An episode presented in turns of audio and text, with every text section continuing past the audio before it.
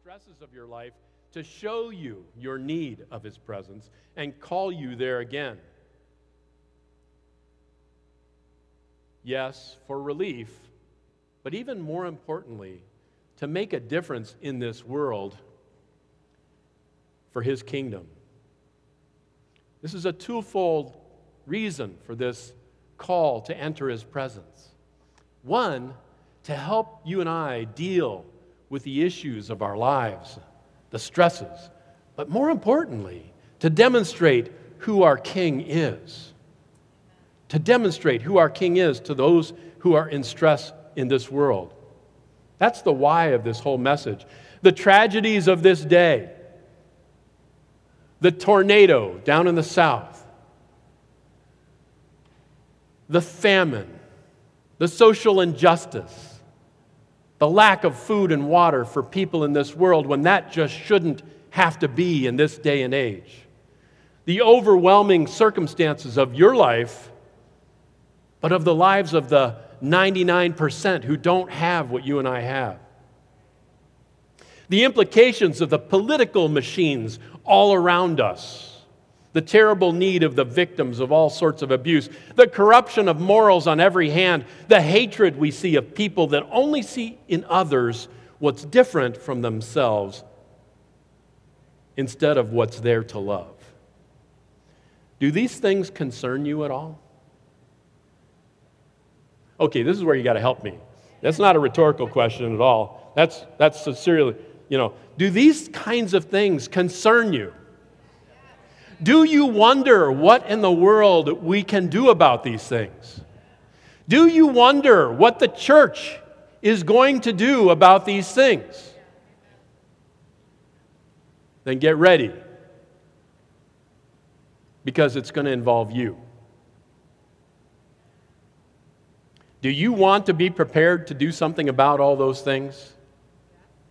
Okay, Robin is. Do you want to be prepared to do something about all these things in your world, in your community, in your family, then get ready. Get ready to be used by your Father as a healing agent in the world. How? By growing in your response to the call of Psalm 95 to come into His presence. You can do a lot of things. You can give money, you can serve, you can do this, you can do that. But, friends, the scriptures teach us that if you and I are not doing these things in the strength of the Spirit of Christ, it has no eternal value. Is that true? Then we must be a people. If we, instead of complaining about what's not happening, we should look to ourselves and ask ourselves are we exercising ourselves to learn Him? Do you follow me? And the only way that's done, friends, is by coming into his presence, making that our habitation. Are you with me? Okay. Sometimes when we pray or the songs we sing invite his presence, I'm not sure I understand that. Theologians speak of his omnipresence. His presence is everywhere. The problem is we're oblivious. Job says it this way. Job 9:11 says, "Behold, he passes by me, and I see him not. He moves on, but I not I do not perceive him." If we were honest and we said, "How often do we sense God's presence? How often do we know that we are operating in the presence and power of God?" We'd probably say, well, one, two, three, five percent of our lives. That I mean, that's real, and I'm with you. But I believe God is calling us to something more. Amen. Something more. it isn't up to Him to show up, it's up to us to realize His presence, to enter His presence. So let's look at David's call to enter His presence. That's Luke, uh, let's, excuse me, Psalm 95.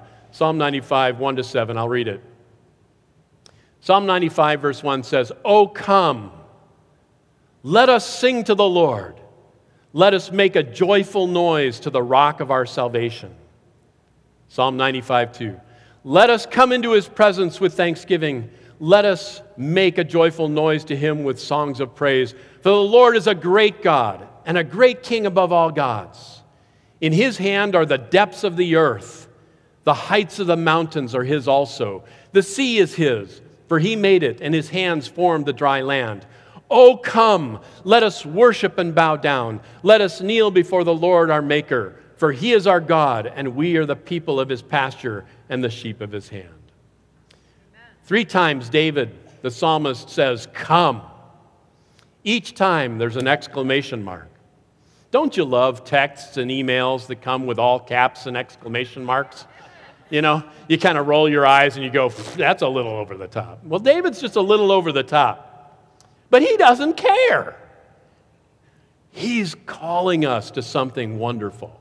And not just awesome for you and me, but necessary for the world that we live in. Amen? Amen. Verse 1, the O come in verse 1, that word means come away. There are all three of those instances of O come are three different Hebrew words. The first one means come away. At least one of the sentences is come away. In verse 2, let us come. That second one has a sense of hasten, hurry. I like how Sam Durham always says it. Hurry, Sam. Quickly, Sam. Say quickly, Sam. Well, don't say quickly, Sam. Say quickly, Dan. Okay. And verse 6, oh come. The third sense means abide. Abide. I see this repetition with changing meaning as a picture of two things. First, a guide for each moment and a roadmap for Christian maturity. Are you with me? A guide for each moment. Come away hurry, and then abide. That continual abiding in his presence that I talked about mm, is a pretty mature world as a Christian. If I'm not there today, that's okay. That's okay. It's a journey. It's a journey. But first, come away. Psalm 95 1. Oh, come, let us sing to the Lord. Let us make a joyful noise to the rock of our salvation. This first call is come away. The psalmist calls us with a passion come away. The sense here is that he is already in a wonderful place and he's calling to his people, his family, his loved ones, to you and me, come away and join me. You know, in many ways, I like to, in my mind, as I meditate, substitute and consider, you know, this is Holy Spirit inspired word, I, I think of my, my Lord Jesus saying, Come away and join me. Come away and join me. Come away from your worries, doubts, fears, your mistakes, your sins, your stresses, your commitments, agendas, appointments, your idols, all things that the preeminent position in your attentions for God that take that place Friends, all those things that the enemy of your soul and mine will bring up as the primary image of who you are. Come away from those. Amen? You with me? Come away from those. There's a pattern in here in this whole psalm. I didn't, I, I skipped that one, didn't I, uh, Josh? There's a pattern in here. There's a call, and then there's something to do, and then there's for a reason. Are you with me? There's a call. So this first call is come away. And then the first to do is sing to the Lord and make joyful noise. A wonderful way to enter his presence is with singing. Singing engages your spirit, soul, and body in a wonderful way that can change everything in a moment. But not just any singing, singing for a reason. Are you with me? So we can do all kinds of physical practices to engage ourselves, but if, there's, if, it's not in, if it's not for a reason, if it's not for a reason that is God honoring or is driven by His Word, it's just stuff we're doing. In this case, there's a reason to sing and make a joyful noise. And that first reason is sing to the rock of our salvation. We're singing because there is a rock of our salvation. Singing to someone is because you are inspired by that someone. But this is weird. Singing to a rock? Isn't that? Kind of weird. I believe David is telling us that a key to entering his presence is to think carefully about who he is, not David, but who our God is. Allowing that to inspire our spirit, soul, and body to unite in song. So let's just do this for a moment, okay? Let's just consider this word, the rock of our salvation. You're going to really participate now, okay? Can you think of and this is how to do this, frankly. You take a scripture like this and you ask yourself, or a statement like this, the rock of our salvation, that's in context, it's like, what is he talking about? But can you name some scriptures, or just, if you don't know the verse, that's okay, the reference, but just in the scripture somewhere where it speaks about the rock or the rock of our salvation? Anybody? Somebody said something. Build your house on the rock. Build your house on the rock. And what is that rock? What's the reference there? Christ. Okay, anybody else? Uh, said something? Jesus is the cornerstone. Peter is a rock, the rock of his faithful claim about who Jesus is. Any others? Come on. I didn't give you much time. I had two weeks to think about this. In, huh? Yep, that's what, uh, that's what uh, Michael said. Yeah, worship or else the rocks will cry out. In Exodus 17 6, Moses you shall strike the rock, and the water shall come out of it, and the people will drink. Remember that one?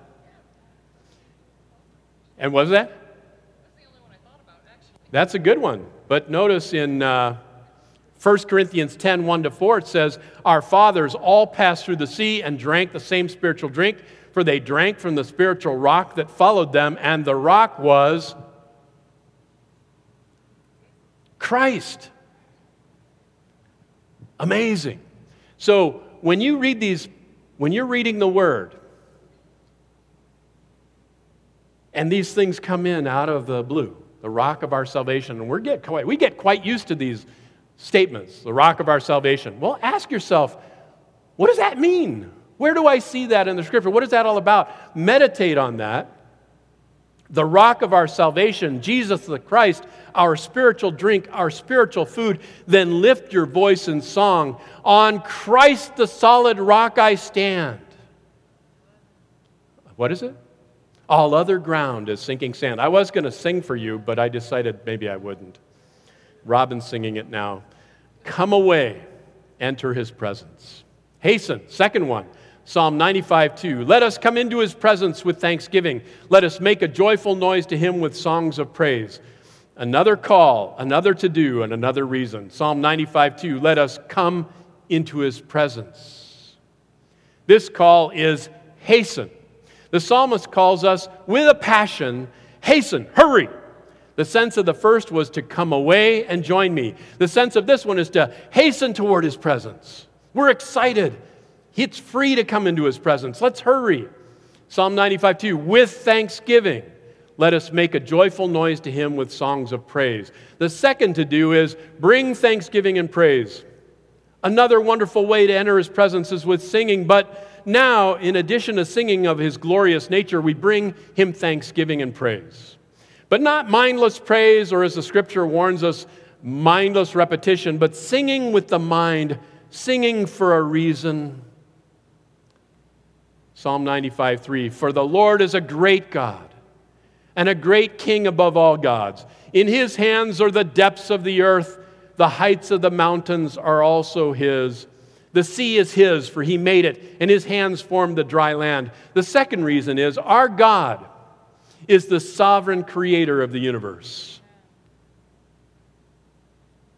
As I stood at the bus stop back during the minus 30 degree temperatures in late January, at 6:30 a.m. and looked to the southeast, here's what I saw. Hopefully you can see it. Oh my goodness, that's terrible. I mean, I'm sorry. Anyway, that's Jupiter and Venus in conjunction. It was beautiful. I mean, just absolutely beautiful. Look at this next picture. Oh, shoot. Doggone it. I can't wait till we have those monitors we're talking about doing because this would be clear as a bell. Anyway, that is a picture taken by a spacecraft that man has sent on a journey through the solar system of Jupiter, and those clouds, they be, that basically liquid metal. I mean, it's just unbelievable. The God whose hand has sculpted the pillars of creation, that nebula. Are you familiar with the pillars of creation nebula? The God who sculpted that also has his hand on your head. This is our God. As we walk through his creation and we observe the wonders of the world around us, the wonders of the heavens above us, the wonders that God has put within us and between us, it all belongs to him. It's his handiwork, placed here for his pleasure and ours as well. Aren't children wonderful? I mean, little ones, real little ones. As they get a little older, they're not quite. No, I'm just kidding. the little ones, they're astounded by everything. You know, the discovery of an infant of their own hand.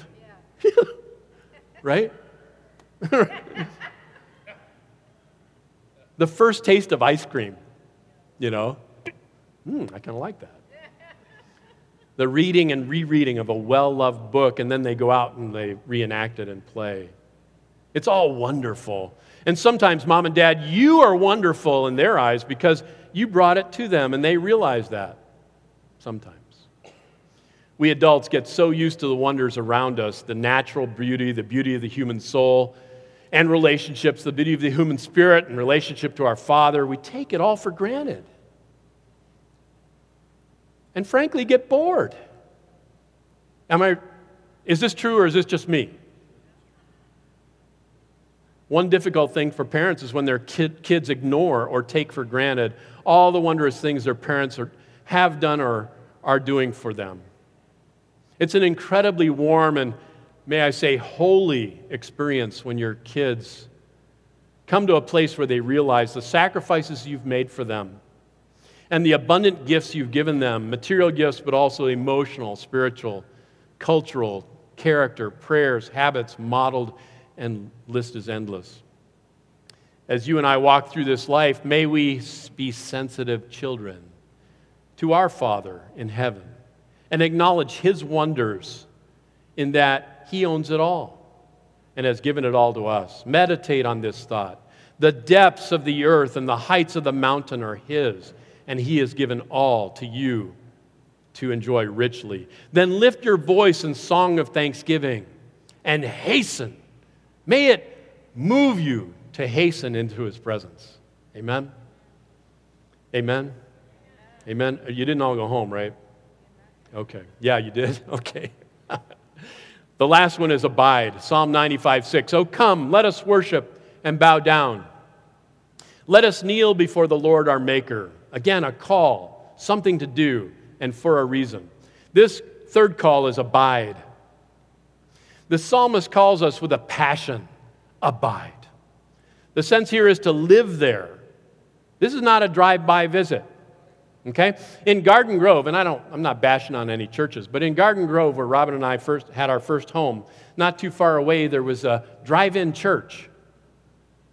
I mean, for real, a, a drive in church. It was a big church, um, but then it, it was like a drive in theater outside of the side of the church. And uh, they would open, and it was all glass on that side, so you could actually see from your car what's going on inside. And that you'd actually take a, a speaker off of a thing and put it in your, in your window, just like at a drive in movie. And so you could drive in, not talk to anybody, thank God, and uh, enjoy, uh, you know, the church service, and then quickly drive away. Is that cool or what? it's LA. It's LA, yeah.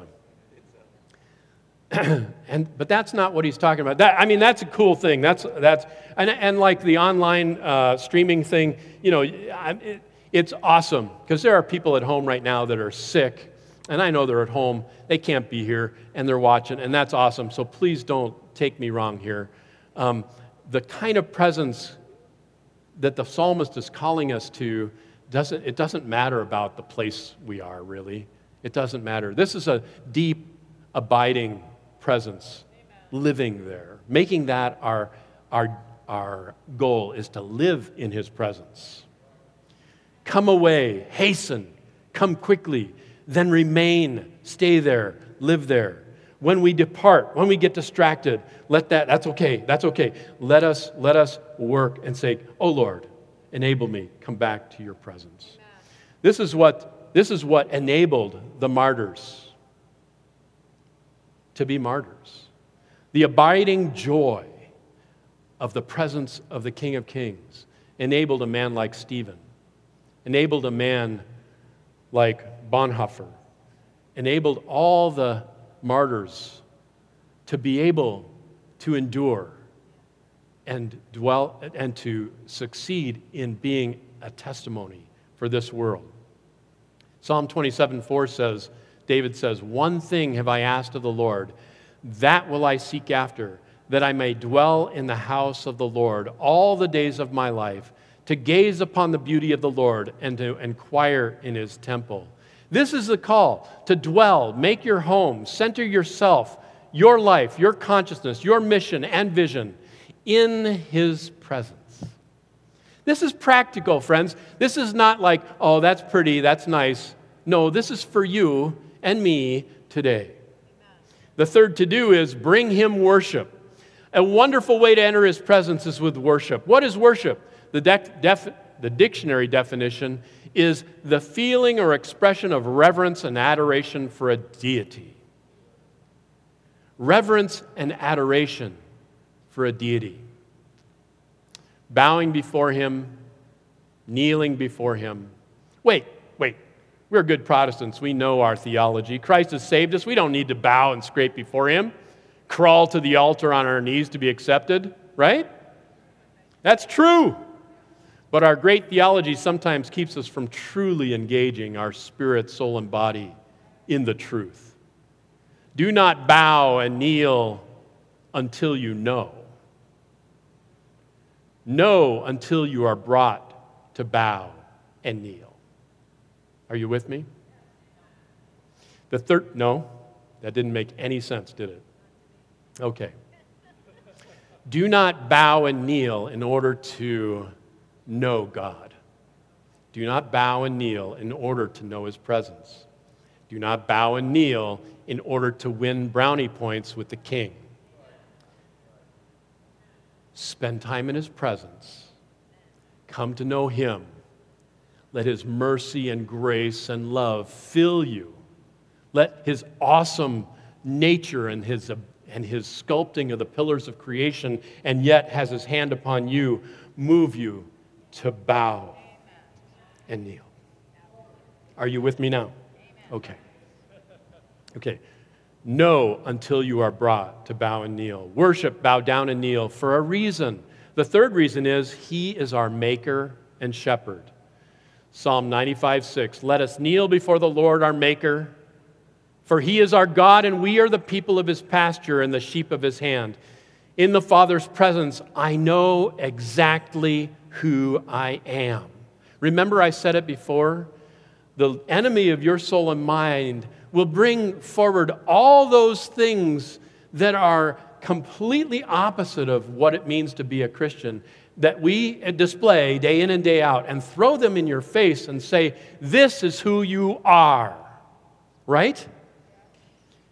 When we're in God's presence and we know Him, we know exactly who we are. He is my maker, He is my shepherd, He is my father. Friends, the thing I've been learning recently is that who I am is all about who He is.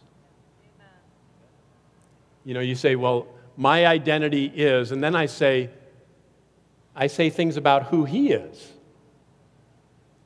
As a Christian, something's happened. When you make that transaction, transaction with God,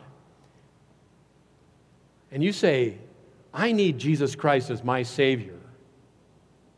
Galatians 2:20 says it this way, I am crucified with Christ. Nevertheless I live, yet not I, but Christ lives in me. And the life that I now live in the flesh, I live by the faith of the Son of God. It also says that our lives are hid with Christ in God.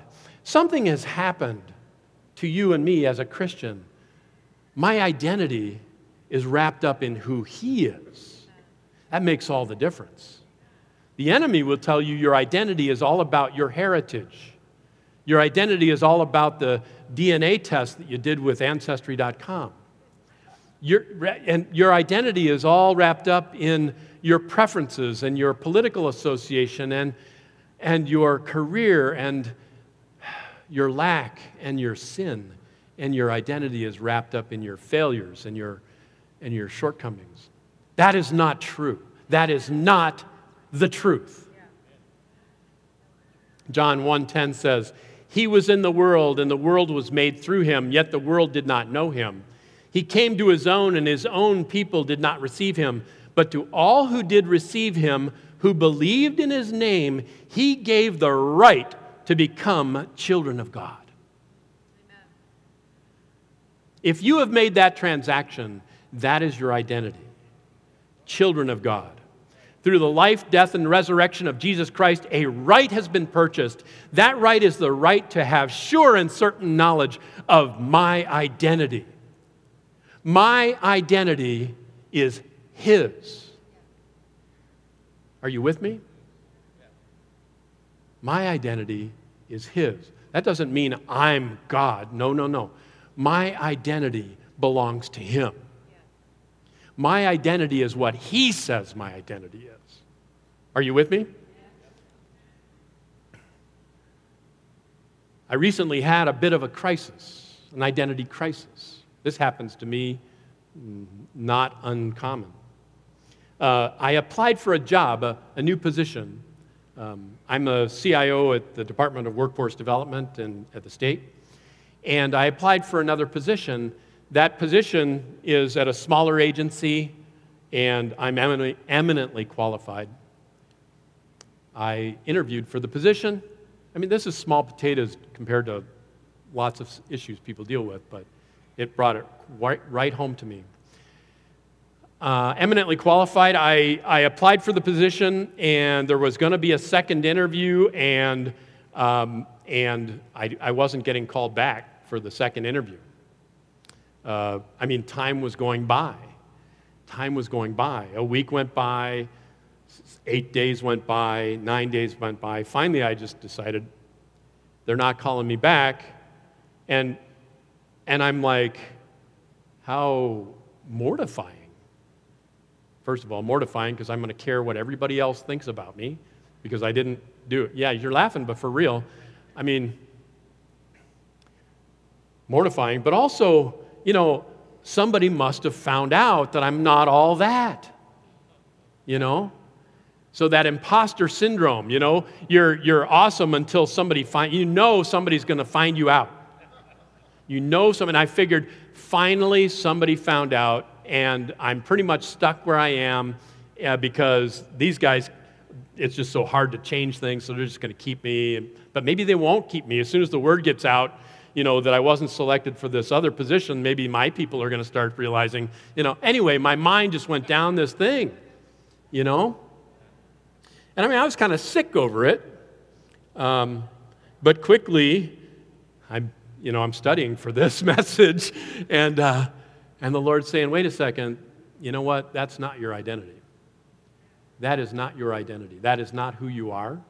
Um, yeah, you may not be all that in a bag of chips, as Glenn would say, but, but reality is that is not ultimately your identity. You are mine. You belong to me. You are you are my servant. That's my identity. Tim Keller said, when you experience God, it is deeply personal, but it's not at all private. Think about that. It's deeply personal, but it's not at all private. When you and I are spending time in His presence, remember the, the Pharisees or something, I forget the reference, but the Pharisees recognized that the apostles had been with Jesus.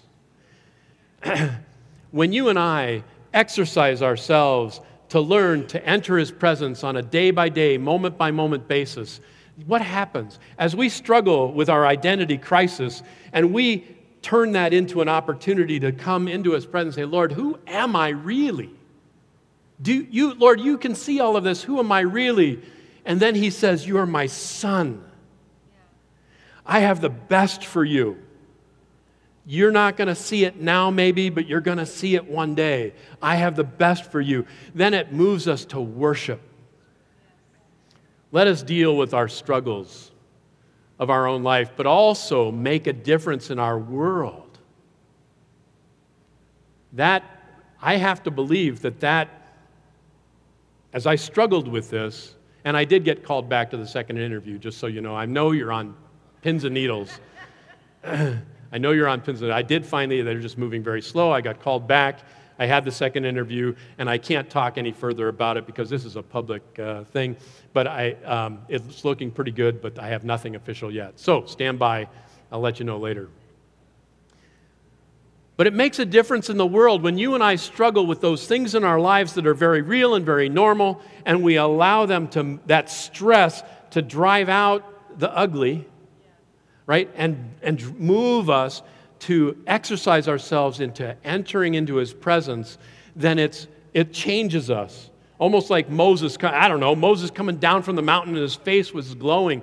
I don't know, it cha- you, you can tell. Can't you tell when you come into the presence of a person who is knowing God, who is trusting God, has been through the fires, been through the stressors, and they are coming at, to, they've come to peace with it. Aren't they an amazing encouragement to you? Yeah, this is how we can affect our world. Come away, hasten, abide in his presence. Okay? Lord bless you, brother.